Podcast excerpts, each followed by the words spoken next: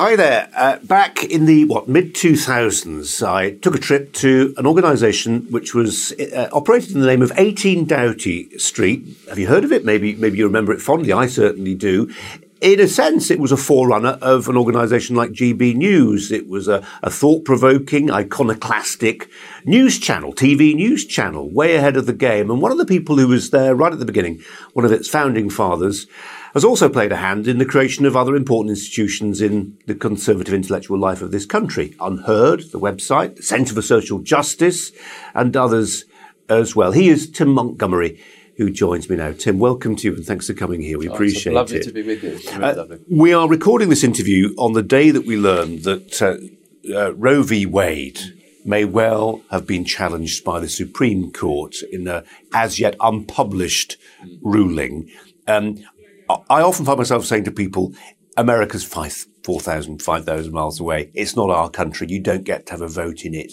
But it will clearly be the case that people in this country will look to what's happened, if it's happened in the Supreme Court, and draw lessons one way or t'other. How important is it? Well, uh, I think America is in many ways an increasingly dysfunctional society. It's not the America I fell in love with when during my upbringing. But some, so on some occasions, and this will be a controversial view, I know, for many people, but on some occasions, I still do find it the last best hope. And um, I think you and I may agree too much on this, uh, Colin, and we're men, and some people think we shouldn't even be discussing it. But I actually feel a sense of real sadness and shame that there is a level of abortion in Britain at the moment that isn't even a matter of public discussion almost at all. Uh, you can support abortion, you can oppose it, but it's almost there's a silence. Yeah. And I think that's very worrying because there are a lot of late term abortions. There's abortion where of handicapped, uh, you know, fetus with abnormalities that actually mean that disabled people must have a second class status. Yeah. Almost up to full term. Yeah. And we've just had these abortion pills, uh, which were just supposed to be a temporary to, measure. I, I, just want to amplify the abortion yeah, pills, just because they absolutely exemplify what you're saying. I mean, it went through on the nod. Yeah. Uh, this idea that what was a temporary COVID measure, because uh, people couldn't go into clinics to have abortions, were now being sent in the post two yeah. pills. What did that do? It did away with any clinical oversight. Yeah. So it's one thing to be told you mustn't take these two pills after 10 weeks of pregnancy. Actually, what's happening? Of course, desperate women are taking the pills much, much later, and it's leading to lots of and not getting the medical care that you you ideally would get with a 10, proper consultation. 10 million, nearly 10 million abortions in the UK since 1968, the year of my birth. And at the time when that Abortion Act was brought in, mm. it was for exceptional circumstances.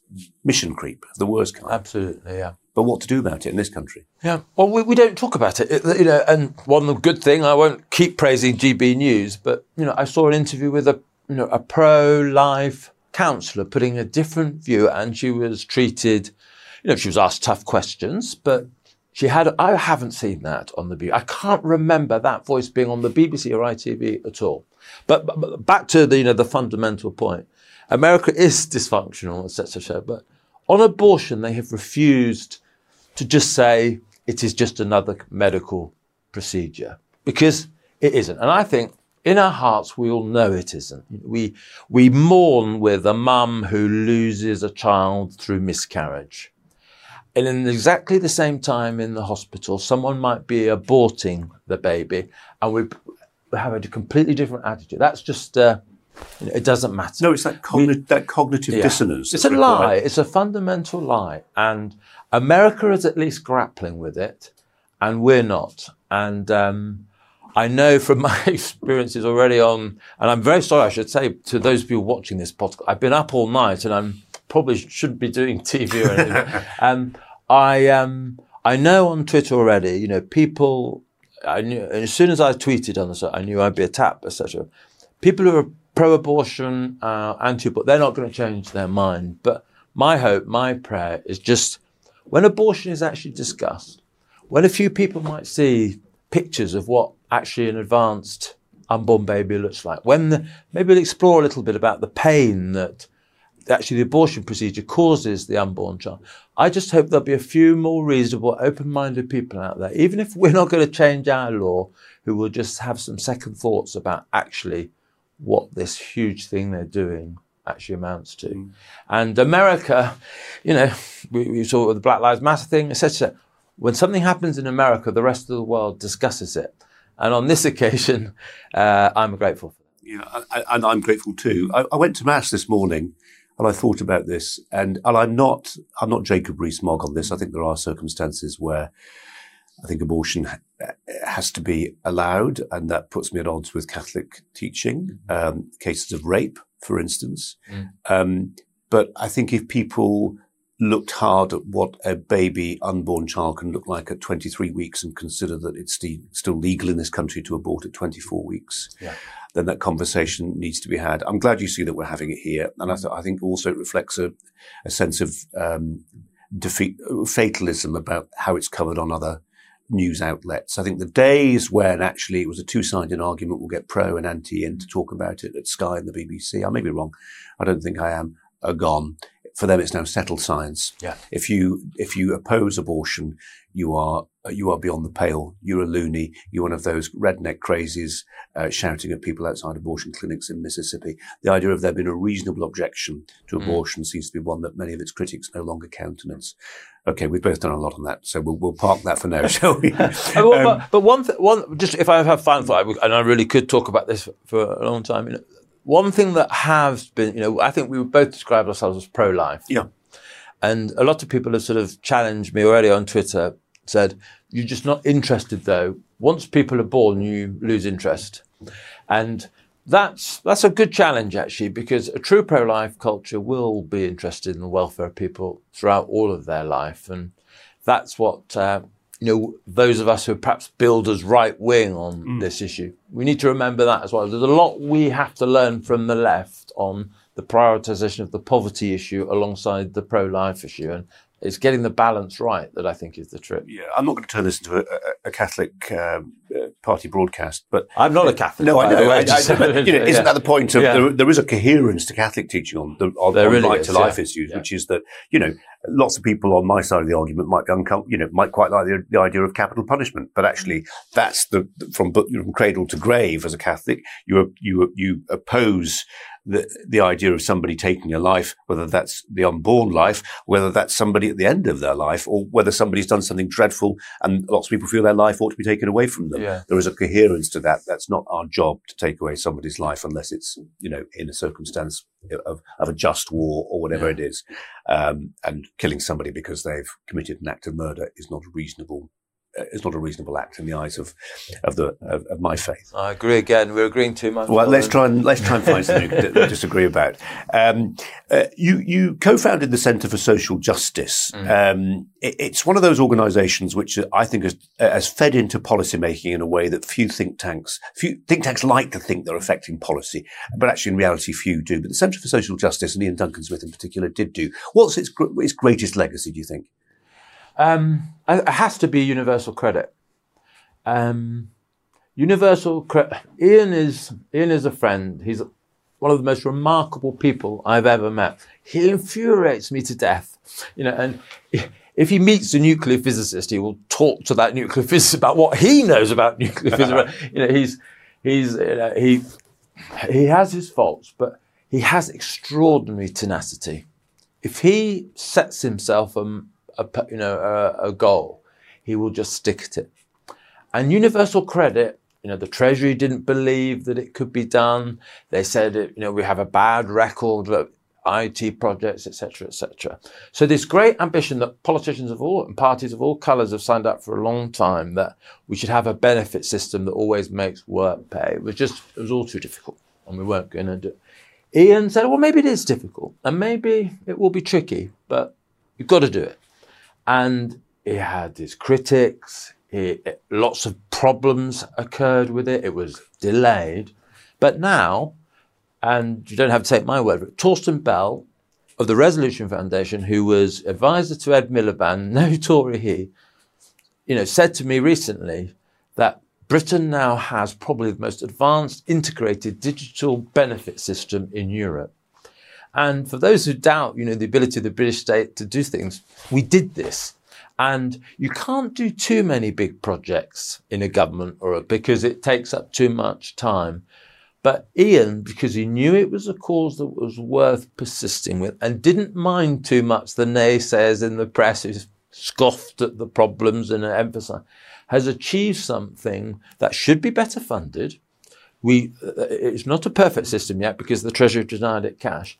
But at the moment, and it wasn't true in the past, work does pay. And people aren't sent from pillar to post between different benefits. It's a huge achievement, it, and, and Iain on, achieved it. Just on Iain's achievement, yeah. I mean, and at the risk of turning this back into a sort of slightly god-bothering subject, uh, I ju- it strikes me he's either got the, the, the, the hide of a rhino or he's got a sense of profound vocation because this is yeah. somebody, I think he was, what was it, the shortest lived conservative leader yeah. in political history. Now, at some point, uh, lots, lots of politicians that that happens to put their bat under their arm and head for the pavilion and say, yeah. do you know what? I'll just go and work in the city or mm. cultivate flowers or whatever, because uh, politics ain't for me. He didn't. He hmm. stuck with it hmm. and, and then brought about something of sub, sub, sub, yeah. substance that has a dramatic, no, not a dramatic, yes, a dramatic hmm. impact on the lives of millions of our poorest people. Yeah. Well, you know, a, a, a general problem in politics at the moment is when people have stopped being ministers through their own choice or because they've been sacked, they leave Parliament. They're in government to be ministers, not uh, you know, not necessarily for as a wider vocation. There are exceptions. I'm glad Theresa May, for example, is still there. But when Iain lost the leadership, it was publicly humiliating. You know, those younger viewers and listeners won't remember it, but he was absolutely ridiculed. And I, I spent a year with him after speaking to him for an hour a day, and a lot of it was horrible, absolutely horrible. But he has to hide it around. You're right. And um, he made promises on his what was called the Help the Vulnerable tour to you know poorer Britons when he was leader. And we had dinner the night he lost the leadership. I was his chief of staff for two months. I, I he always blames me for bringing him down. He said it was going quite well in July, right? But he had dinner the night he was taken down. He said, "We're going to stick at this, you know.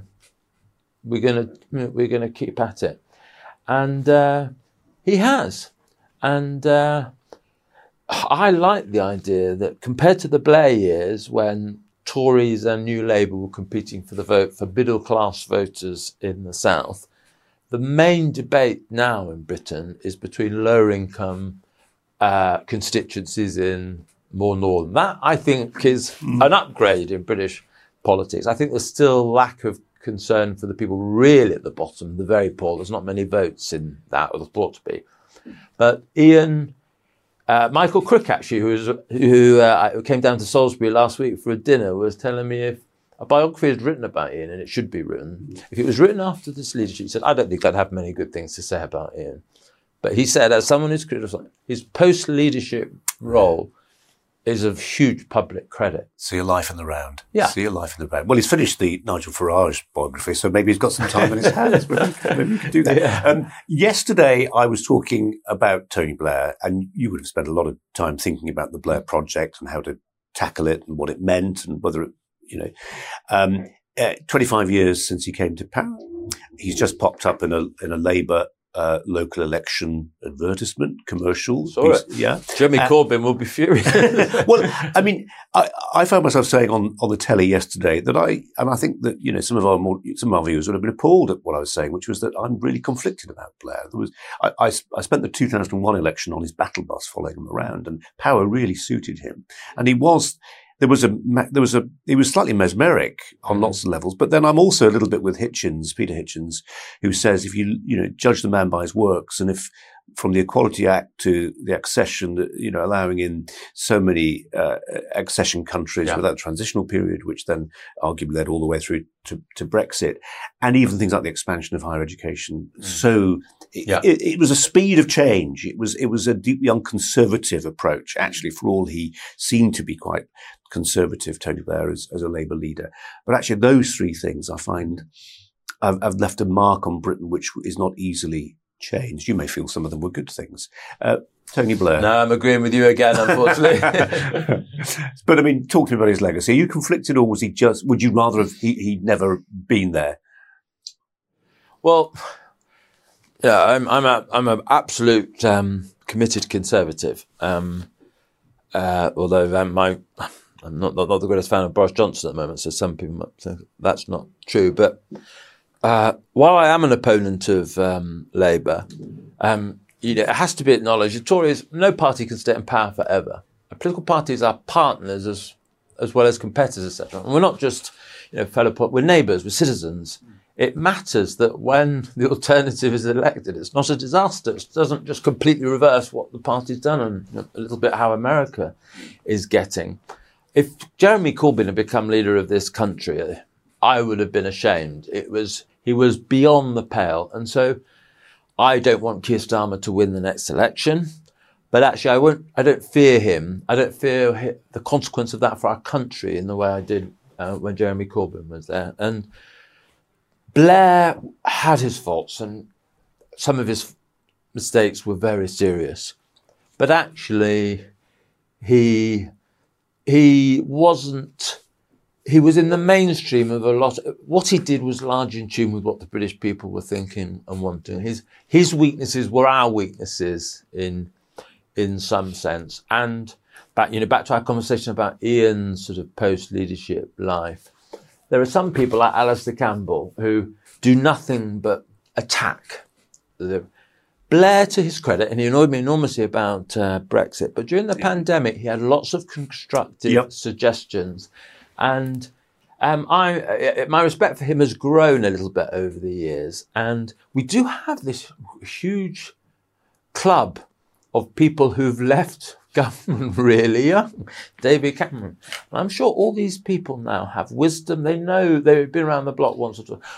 We, well, perhaps it, we are being a romantic. No, I don't think you I, are. I, I think you're being constructive. I, I wish we yeah. could use this experience and knowledge in a slightly more respectful way. Well, actually. one way one way they impart their wisdom is through. Uh, you mentioned Michael Crick and yeah. whether he should write a biography of Iain Duncan Smith. Um, I'm thinking about David Cameron's autobiography, and I'm thinking about uh, uh, Tony Blair's autobiography, and they told, I thought, very interesting stories about the individuals concerned. And by the way, I was I, I, was appalled by some of the stuff that Blair was saying about Brexit. He should have kept his snout out. I say that as a, as a Brexiteer. Um, but if you look at Blair's, I would say, brilliant. He was a huge ally to the Brexit cause, Colin. Let's well, he was. Yeah, he was. He was up there with the donors. And uh, but you know, I look at the Blair autobiography, which is a, a, brilliant literary work, actually, and an amazing manual on governance. Mm. Um, and what Blair doesn't do is to, is patronize the reader. And if you pick up Cameron's autobiography, uh, he absolutely does patronize the reader and he pitches it completely wrongly. He pitches, you know, and this is his legacy stuff. This is, this is peer inside my brain, uh, except he's not. He's sort of giving a version. Mm. Um, and it was, it was duplicitous and it was patronising, and Blair didn't do it. Mm. That, you know, I, I, don't know if you've read either read either of them, but I mean, it, I, I, thought it was very mm. damning of, of, Cameron to write this sort of Daily Mail autobiography when actually he's not got a Daily Mail brain. Mm. You know, he's he's he's a he's a smart first class brain, isn't yeah, it? Yeah. yeah. Well, it, uh, well, a question for you. I know I'm supposed to be. Well, it's a conversation, isn't it? Yeah. but I, I, think you could make an argument that. Um, uh, we've not just had various changes of prime minister since Thatcher, but actually each one of them has been worse than the previous one. From Thatcher to Major to Blair to Cameron to May to Boris, uh, I think something is going wrong in our political culture. And I think it's partly because of the new Labour thing of putting communication so central to how they operate. And I think there was still enough of a, um, and Blair actually, I do think, he does believe in stuff.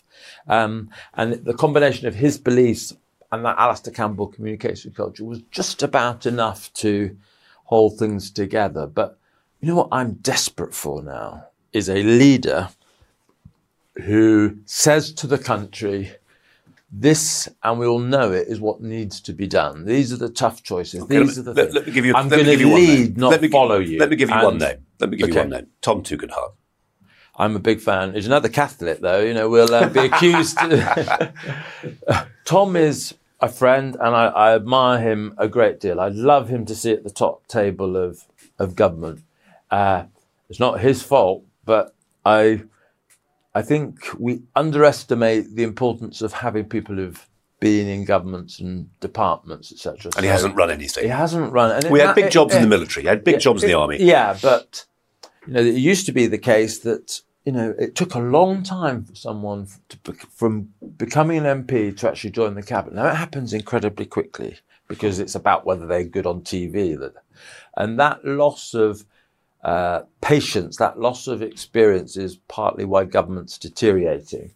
And um, so, yeah, I'd love Tom to be uh, involved in government, but I just want a grown up in charge now. I want someone who, like Mrs. Thatcher, would examine ministers, would be involved in the detail, who, when they got into government, that wasn't their life's ambition achieved to be in power.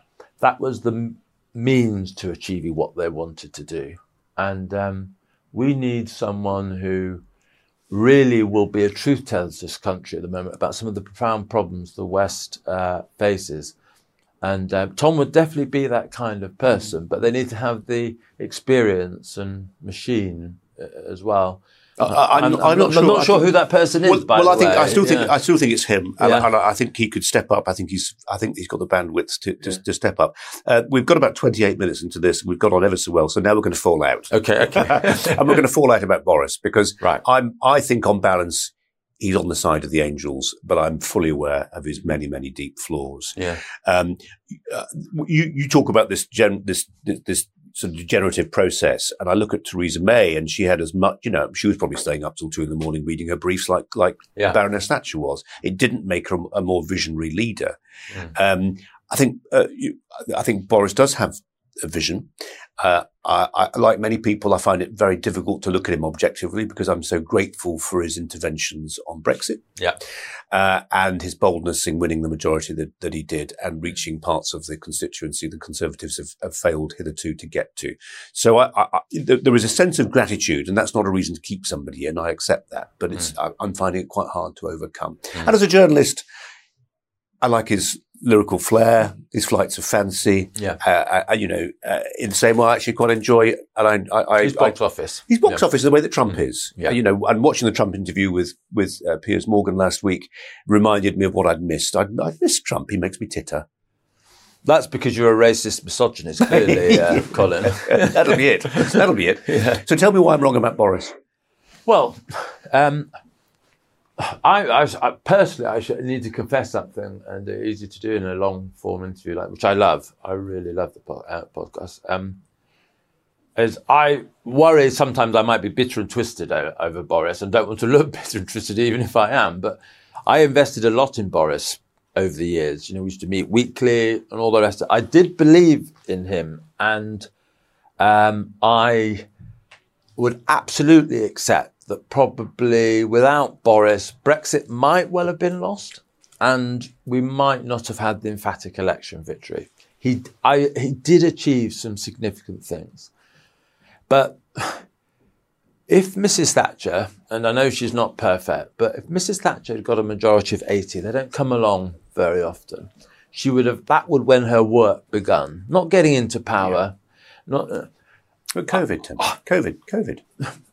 In the World War II, they put the Beveridge report together. You can do two things at the same time. Lots of government wasn't involved in COVID. This country has some fundamental problems. Young people, you've got a good number of children, Colin. Young people um, can't afford to get a house. Um, lots of people uh, are in that position. Um, we have an education system, you alluded to earlier, that looks after the middle class, university type, and does nothing serious about um, skills. Um, we have lots of tax is an incredibly complicated system. We don't recognise the family at all in caring when actually the fundamental reason why the cost of government going up year after year is because of the weakness of social structure, etc. There's plenty to be done. I don't know when the Tories will next have a majority of 80. I do absolutely know this government isn't serious about any of the problems I just mentioned. And that's partly because Boris uh, just doesn't have the attention span. Bo- uh, Downing Street is dysfunctional. Um, he's put pygmies largely in the cabinet. He hasn't put the best talents in there because he's more interested about keeping rivals under control.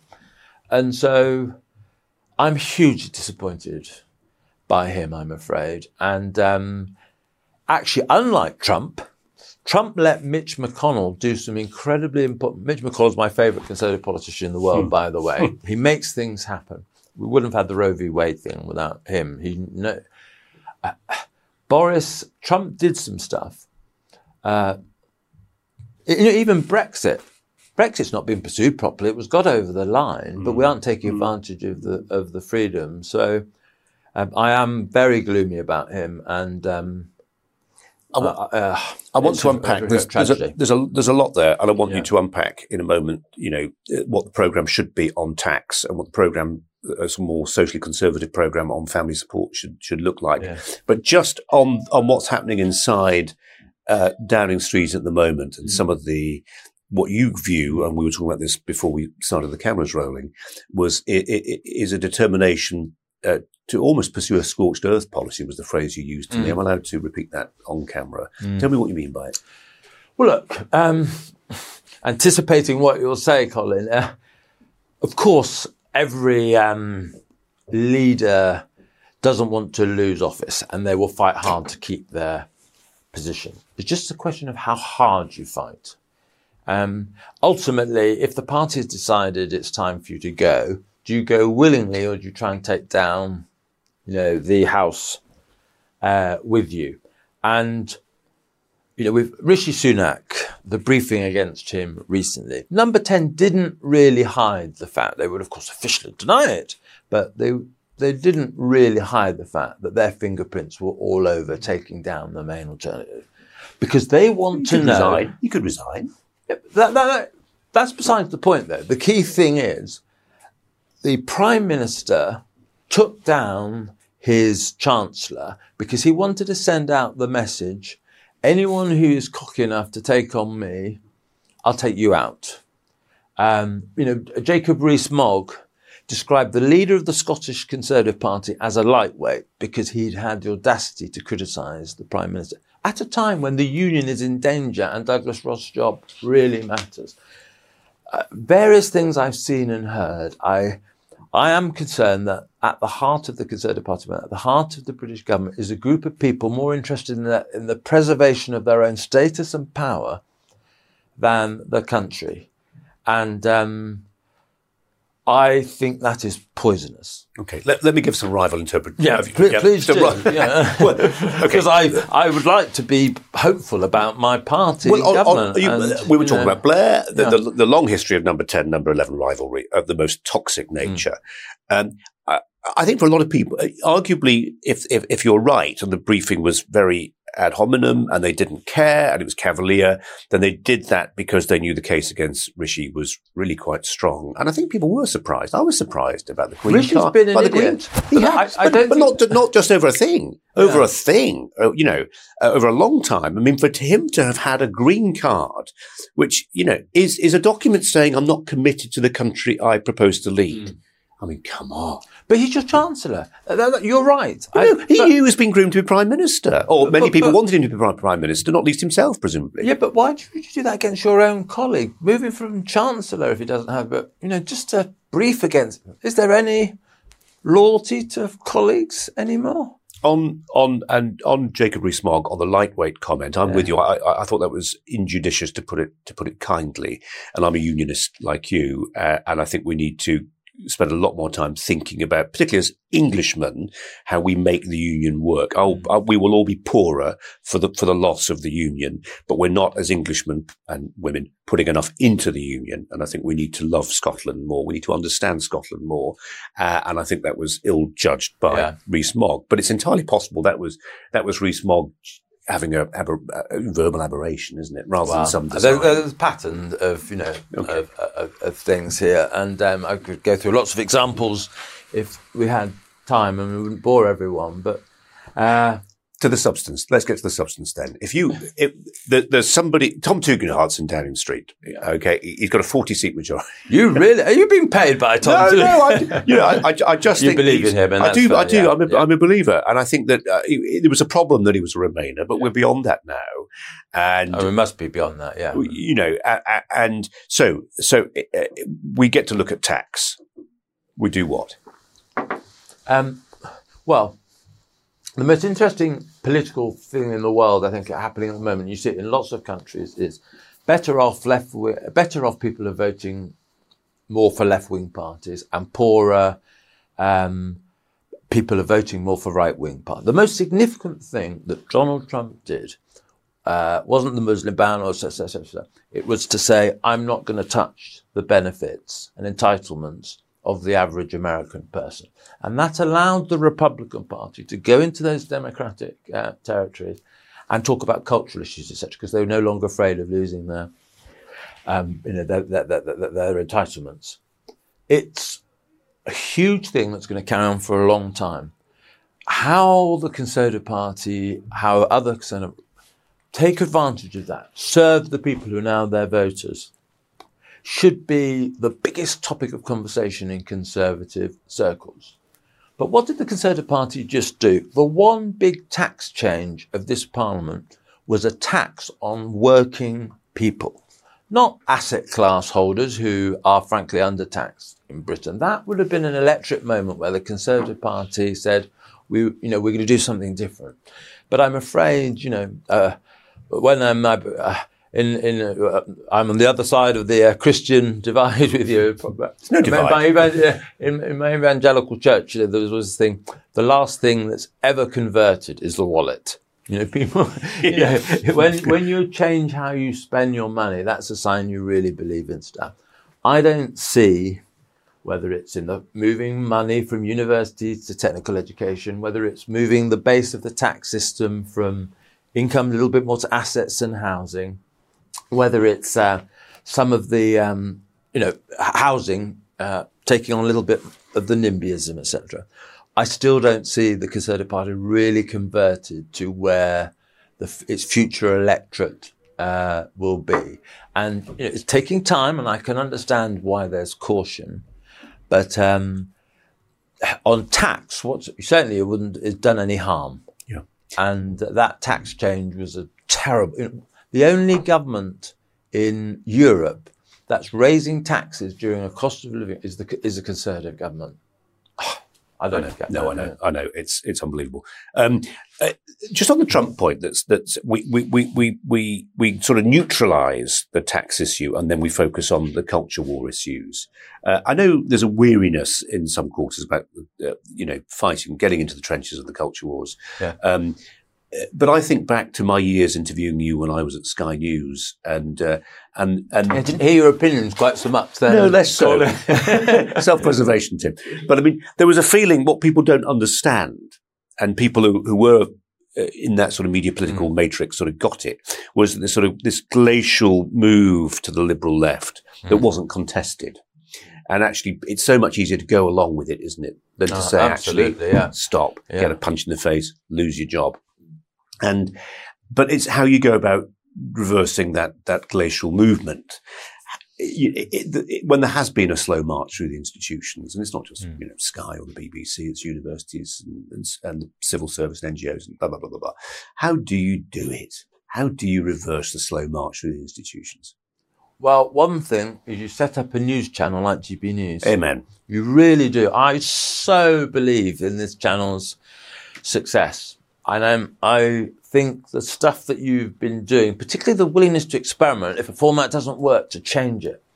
Um, I think it really matters that you exist to challenge that lazy thinking uh, in um, in broadcast, etc. And you know, I, I Fox News is very irritating and annoys me a lot at times. I think on Russia, some of the Tucker Carlson stuff is hard to defend, and I'm embarrassed by it. Mm. Um, but actually, when there are a whole range of issues on race, um, abortion, um, def- def- so that uh, the mainstream media really won't touch, won't talk about censors. Foxes are just a breath of fresh air. And we haven't really had that. And it matters that GB News succeeds. I think it's one of the most important developments for anyone of, of a conservative disposition for a long, a long time. And um, I, I really, really do hope that you Mm. succeed, but it can only be the beginning. We have to then, you know, news in a way is the downstream, least important part of how a society's values are, are generated. It, the stuff that matters in churches, in universities, in literature, etc. And uh, how do we, how do we invest in the ideas that, uh, uh, you know, news is frankly downstream Yeah. uh, from, and um, that's much harder.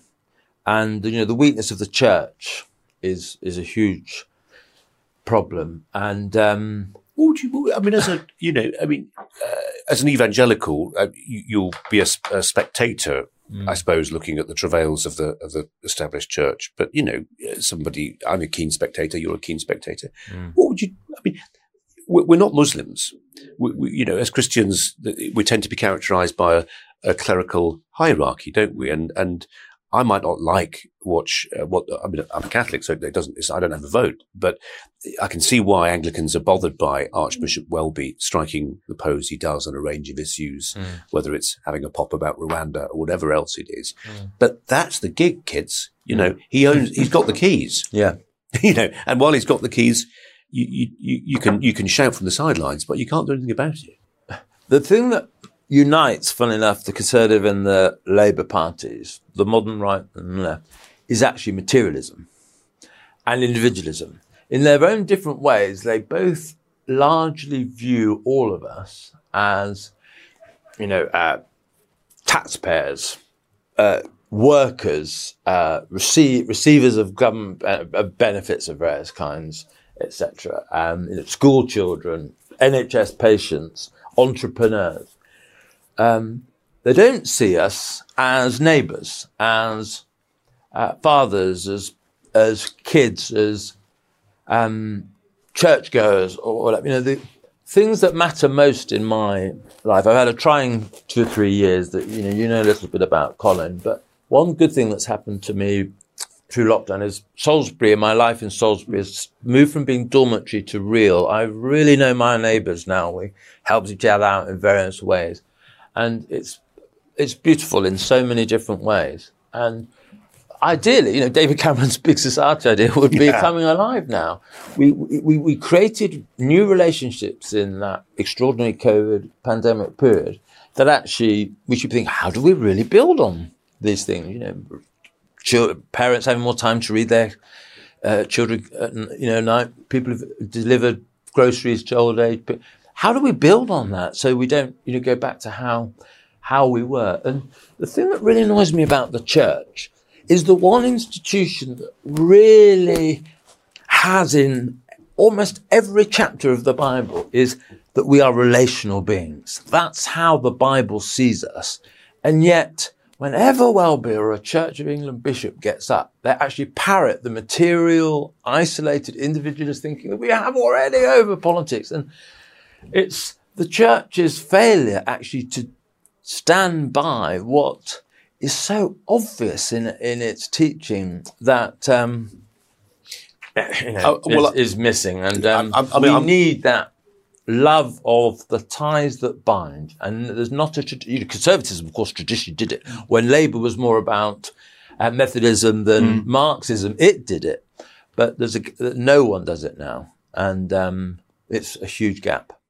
The ties that bind are sometimes um, invisible and al- almost supernatural. I'm going to disappear at my own fundament shortly, but you know, I, I was sitting at mass this morning, and um, you know, I'm not a great Catholic, but I, but I, uh, but I, but I love the idea that all men are my brothers, and I love yeah. the idea that when uh, the priest, uh, in, you know.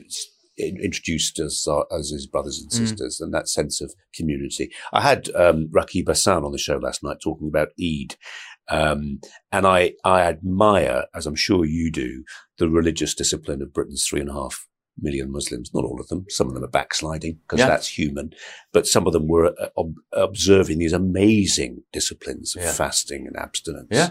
that we used to do. Yeah. You know, whether it was Lent or Advent or whatever it was. Um, let me just talk a little bit about how that becomes practical. Um, uh, uh, my monomania, monomania is is the, and I come back to where we started about the creation of life and six children. Uh, I, would love to see. You, live, say you're a bad Catholic. I think that's pretty, that's pretty but I'd love to see. I would love to see. I would really love to see.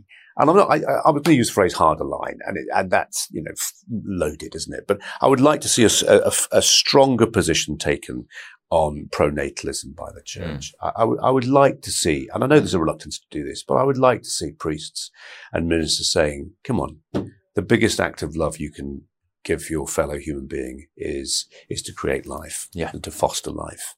And uh, you know, we're living in a world now where pet sales are going through the roof, uh, where alternatives to uh, children are all around us. Mm. Um, and it's creating a very atomized world, not now, yeah. but in 30 to 50 years' time, we're going to be looking at a very, very atomized world. The dominant family unit in the UK, in common with other parts of the world, is increasingly the only child. Mm-hmm. What does that tell us about the relational stuff you're mm-hmm. talking about? The key relationship for so many people was for me, maybe it was you, Tim, was siblings. Mm. And lots of our young people are never going to have them. Mm. And that's, and I know there are reasons for it, economic yeah. principally, but it's, I want to rail against it. Yeah. Well, I think you have more authority to talk on the subject than I do. I haven't got any kids. Um, so, but I do know that I won the lottery in life with my parents.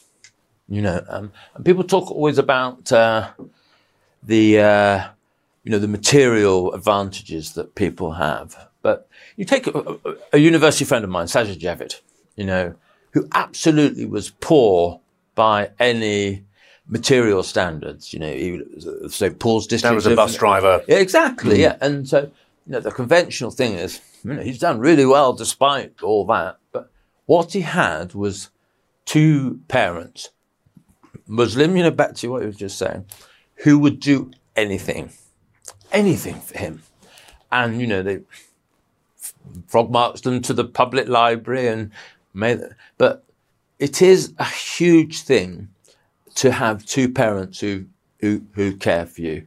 And of course, you know, um, you're a single parent through, you know, sad circumstances and I take my, my hat off to you. But I think you'd be the first person to acknowledge, and in my experience of most single parents, yeah, say, you would not choose it. You know, bringing up kids is hard. And you know, sometimes a mum doesn't get on very well with their children, and you go through seasons. And actually, having two people to help in that job really matters. And just the, the grandparents. I mean, Right used to mock when Hillary Clinton said it takes a village to raise a child. I never. It was the smartest thing she ever said. Actually. Yeah, it was. it wasn't original, but and yeah, in our housing policy, in our childcare policy, we are completely blind to whether a family is near their grandparents or whatever. My parents have, you know, my sister has delivered a grand uh, uh, child for them, and I've not known my parents happier. Yeah. Than, um, he benefits enormously from what they do for him.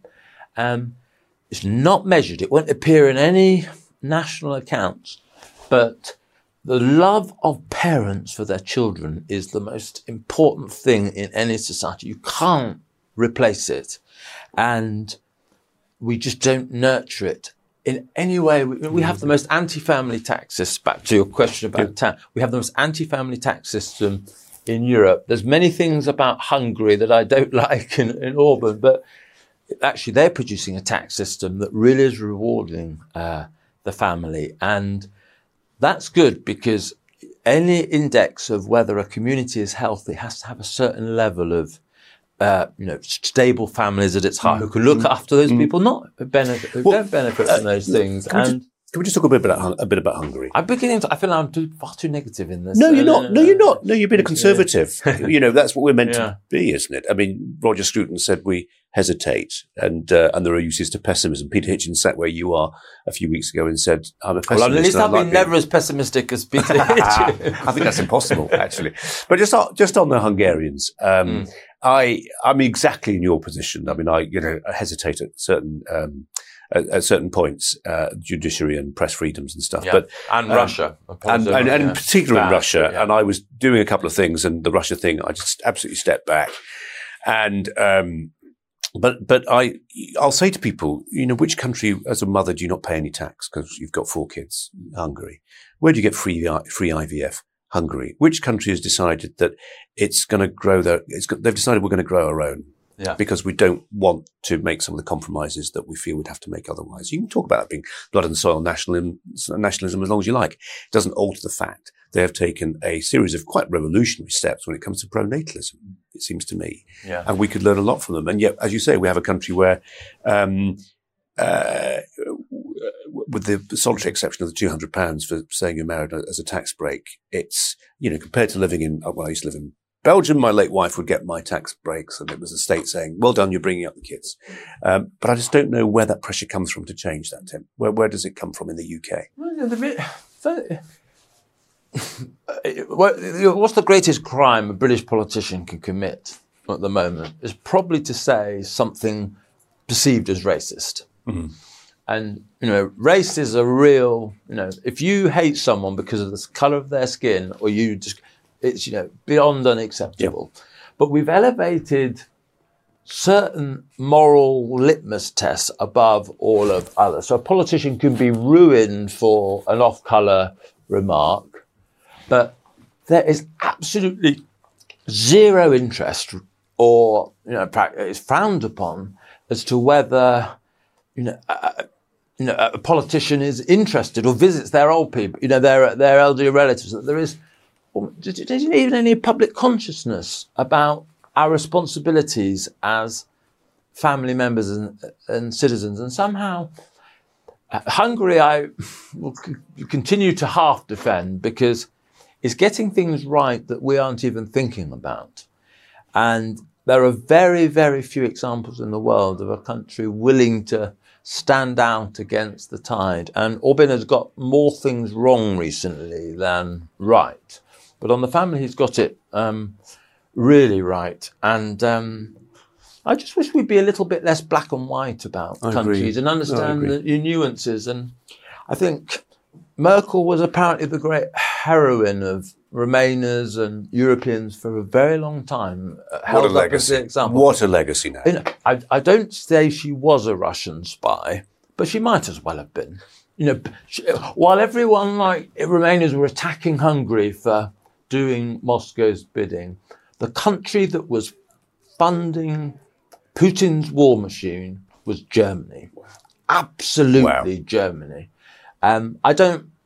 Germany failed massively, and it was never discussed. And back to GB News, and I'm not being paid to plug GB News, but um, having people who think differently than the mainstream matters because hopefully we'll start voicing a little bit of more of the topics that aren't totally agree. voiced at Yeah. the moment. And I've done a lot on demography. and we have demographers. I know, yeah. talk, you know. Yeah. Can I? Can I? A final. A final thought because I think we're. I want to say one of- positive thing about the government, though, before we end, if we may, just to because just on Ukraine and that, the government's got lots of things wrong, but actually in arming Ukraine, really before any other nation, Ben Wallace is one of my heroes, the defence secretary. He read Putin's speeches and and said to Boris, "We've got to take this man seriously. He's going to do this," and we we've got lots wrong. This government, and I've been very critical of this government, but I'm incredibly proud of this. Proud and yes, we've messed up Yeah. the asylum, the um, re- refugee thing, but actually keeping uh, Putin out of Kiev and uh, You can, we can fix the asylum thing. thing. Yeah, exactly. You know, you Yeah. can't re- recovering lost territory is Yeah. really tough. Um, uh, I agree. Pride, Yeah. pride is the right word. Yeah. Um, uh, I just want to pick up one thing finally uh, about. I, I, maybe I misunderstood what you said, but this you seem to be indicating that uh, a politician who's not, you know, being kind to his grandparents is failing some sort of moral test, and that matters. So, uh, are you saying that? I sound like Cathy Newman. It's what you're saying that?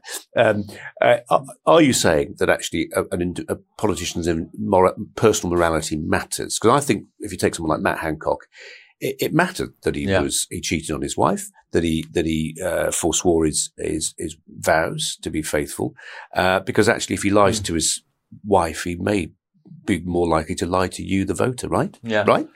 Well, look, we're we are complicated people, aren't we? You know, we are. We're all we all make mistakes. We all got things we're ashamed of. Yep. We have better moments in our lives which we're proud of. Um, so I don't say, which I think was the bad position we're in some you know decades ago, probably now, whereby if you you know cheat on your wife, you've got to resign. You know, people are more complicated than that. But it's, I think we're equally wrong to get to the position we're now in where it sort of, it doesn't matter. It's wrong to. He didn't even- resign because he cheated on his wife, by the way. He resigned because he broke COVID rules. Yeah, yeah, but, no, but I'm talking more in the past, you know, the Tim Yeo era and stuff like that. You know, it was a resigning issue, at least in the Conservative Party, if you cheated on, you know, it almost was for Robin Cook. But now it's regarded almost as judgmental for us to think about these issues. I don't think you write someone off because there, but for the grace of God, go a lot of us. But the sort of position where we sort of got to where it doesn't even matter at all. A racist remark, end of your, but actually abandoning your kids and going off with someone else to live, we don't want to talk about that at all. There's, there's a moral imbalance there that isn't mature, actually. coupled with this tremendous puritanism, it seems to me at the moment. Yeah. I mean, I'm not going to defend Neil Parish; it's indefensible what Yeah. he did looking at porn on his smartphone. But you know, part of being a Well, in Christ- Parliament, in yeah. Parliament, yeah, Yeah. but yeah, exactly. Yeah. But there is this, this, there's, there's a, there's a, a redemption's not a word in politics. Uh, forgiveness certainly not. Yeah. Um, uh, we live in incredibly unforgiving times. It seems to me.